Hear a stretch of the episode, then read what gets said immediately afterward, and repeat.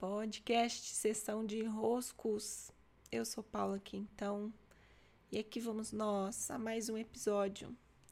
Olha, no episódio anterior eu contei sobre o filme da lista de Schindler e sobre essa tocante humanidade que é capaz de distender o nosso coração e nos fazer ir em direção a uma expansão a verdadeira expansão do nosso ser e o uso dos nossos recursos de uma maneira que que contribui para as outras vidas.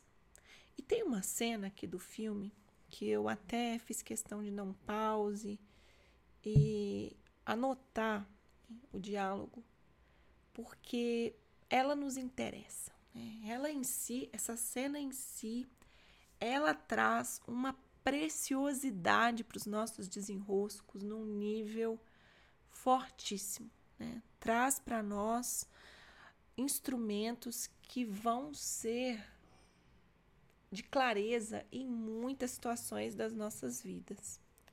Essa cena é uma cena que tem como tema o poder.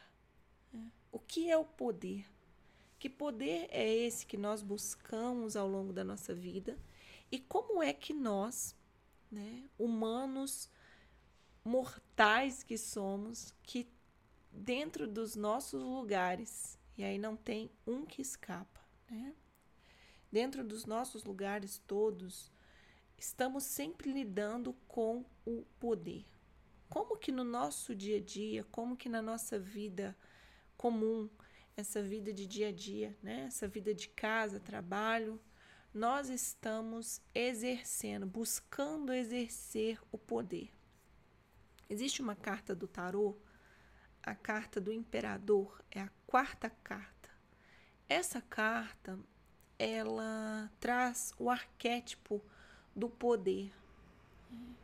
Um poder que muito diferente desse poder clássico, é, que é aquele que da ordem, que é aquele que manda no outro, que é aquele que domina, que é aquele que domina o ambiente, né? uma conversa, aquele que tem razão, aquele que todos dizem, que quando diz todos acatam. Essa simbologia do poder dentro de nós, ela não tem nada a ver com o que o poder em si representa o arquétipo do poder, o viver o poder em seu máximo potencial, né, é, na sua máxima essência, não tem a ver com esse da ordem o outro obedecer.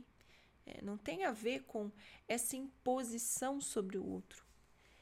Inclusive, esse arquétipo do imperador, ele, é, em muitos tarôs, né, aparece representado junto a ele não um ambiente fechado em que tem ali servos e, é, e seus súditos e todo o reino. Não, aparece ele muito presente com seus instrumentos de conexão e muitas vezes ilustrando atrás dele o céu e a terra. Ou seja, o verdadeiro poder está em nos conectarmos a algo maior, algo maior que nos mova. E então, nessa cena da lista de Schindler, está lá o Oscar, né, o Oscar Schindler, conversando com um. Não sei se o posto dele seria como comandante, mas um poderoso lá dos, dos nazistas, o Amon, né, que é um grande chefe que mata muitas pessoas aleatoriamente. Ele mata os prisioneiros do campo de concentração e tem uma presença que aterroriza os judeus com muita facilidade, porque do nada ele aparece na própria varanda, mata alguém, ele agride com muita facilidade, ele tem sempre essa postura reativa imediata, sem lógica, né? É, é arbitrária, e cria esse contexto de medo. E esse Amon está muito equivocado acreditando que isso é poder. Então, naquela cena, era final de uma festa. Numa das muitas festas que ele fazia, é, com muita bebida e tudo, e ele tá tonto, completamente bêbado. Então ele olha pro, pro Schindler e diz assim, né? Você nunca fica bêbado. Isso é controle. E controle é poder. Isso é poder. É ele com aquele jeito de, de bêbado, assim, meio aquela, dando aquelas baforadas de bebida, né? Você nunca fica bêbado. Isso é controle. Controle é poder. Então o Schindler olha para ele, né? E, e diz: Não, isso não é poder. E poder também não é os judeus temerem a você. Isso não é poder. Não é porque temos o poder de matá-los arbitrariamente. Se alguém comete um crime, aí eu vou lendo aqui o diálogo, né? Se alguém comete um crime, mandamos matar e isso nos satisfaz. Ou vamos lá e matamos nós mesmos, e isso também nos satisfaz. Mas isso não é poder. Isso é justiça.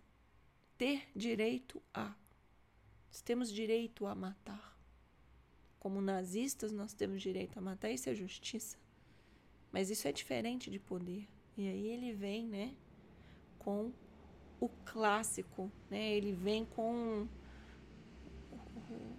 o Schindler vem com a pérola. Poder é quando temos justificativa para matar e não matamos. Ou seja, poder é quando nós temos justificativa, temos direito a. E por pura humanidade nós não fazemos. E aí o Amon, né, muito grotesco assim, muito besta, né? Ele pergunta: "Isso é poder?" Então o, o Schindler diz: os imperadores tinham poder. Então um ladrão é trazido ao imperador. Ele é atirado ao chão e implora piedosamente: me libertem, me liberte, tenha piedade de mim. Ele sabe que vai morrer. E então o imperador o perdoa. Ao homem desprezível, ele o libera isso é poder. Isso é poder, amor, diz o Schindler. Isso é poder, amor. O poder de perdoar, o poder de estar no seu direito, o poder de ser, de a justiça te garantir aquele poder. E você dizer: Não, eu perdoo. Eu o perdoo. Eu o libero. Esse é o verdadeiro poder. Então, quando nós levamos essa máxima tão potente para o nosso dia a dia comum e principalmente para as nossas relações, o quanto é possível, graças a essa postura, expandir o nosso coração e exercitar o verdadeiro poder. O verdadeiro poder de numa situação em que o outro nos é desleal, olhar para isso e dizer: É, eu estou no direito sim de me sentir injustiçada, eu estou no direito sim de te condenar, mas eu o libero. Que poderoso! Diante de uma desavença, algo que o outro fez, pisou na bola, fez errado, né? Cagou a relação. a gente poder se centrar num lugar de sim, eu estou no direito de recorrer por isso. Isso aqui tá errado. Isso aqui tá errado. Mas mesmo errado, mesmo sendo desprezível o que foi feito, mesmo sendo é, digno de ser punido, eu expando meu coração, me encho de poder para dizer: Quer saber? Eu te libero. Quer saber? Eu te perdoo. De mim, você está livre. Só quem tem poder pode liberar o outro de algo. Só quem tem poder pode aprisionar alguém, pode punir alguém, pode julgar alguém.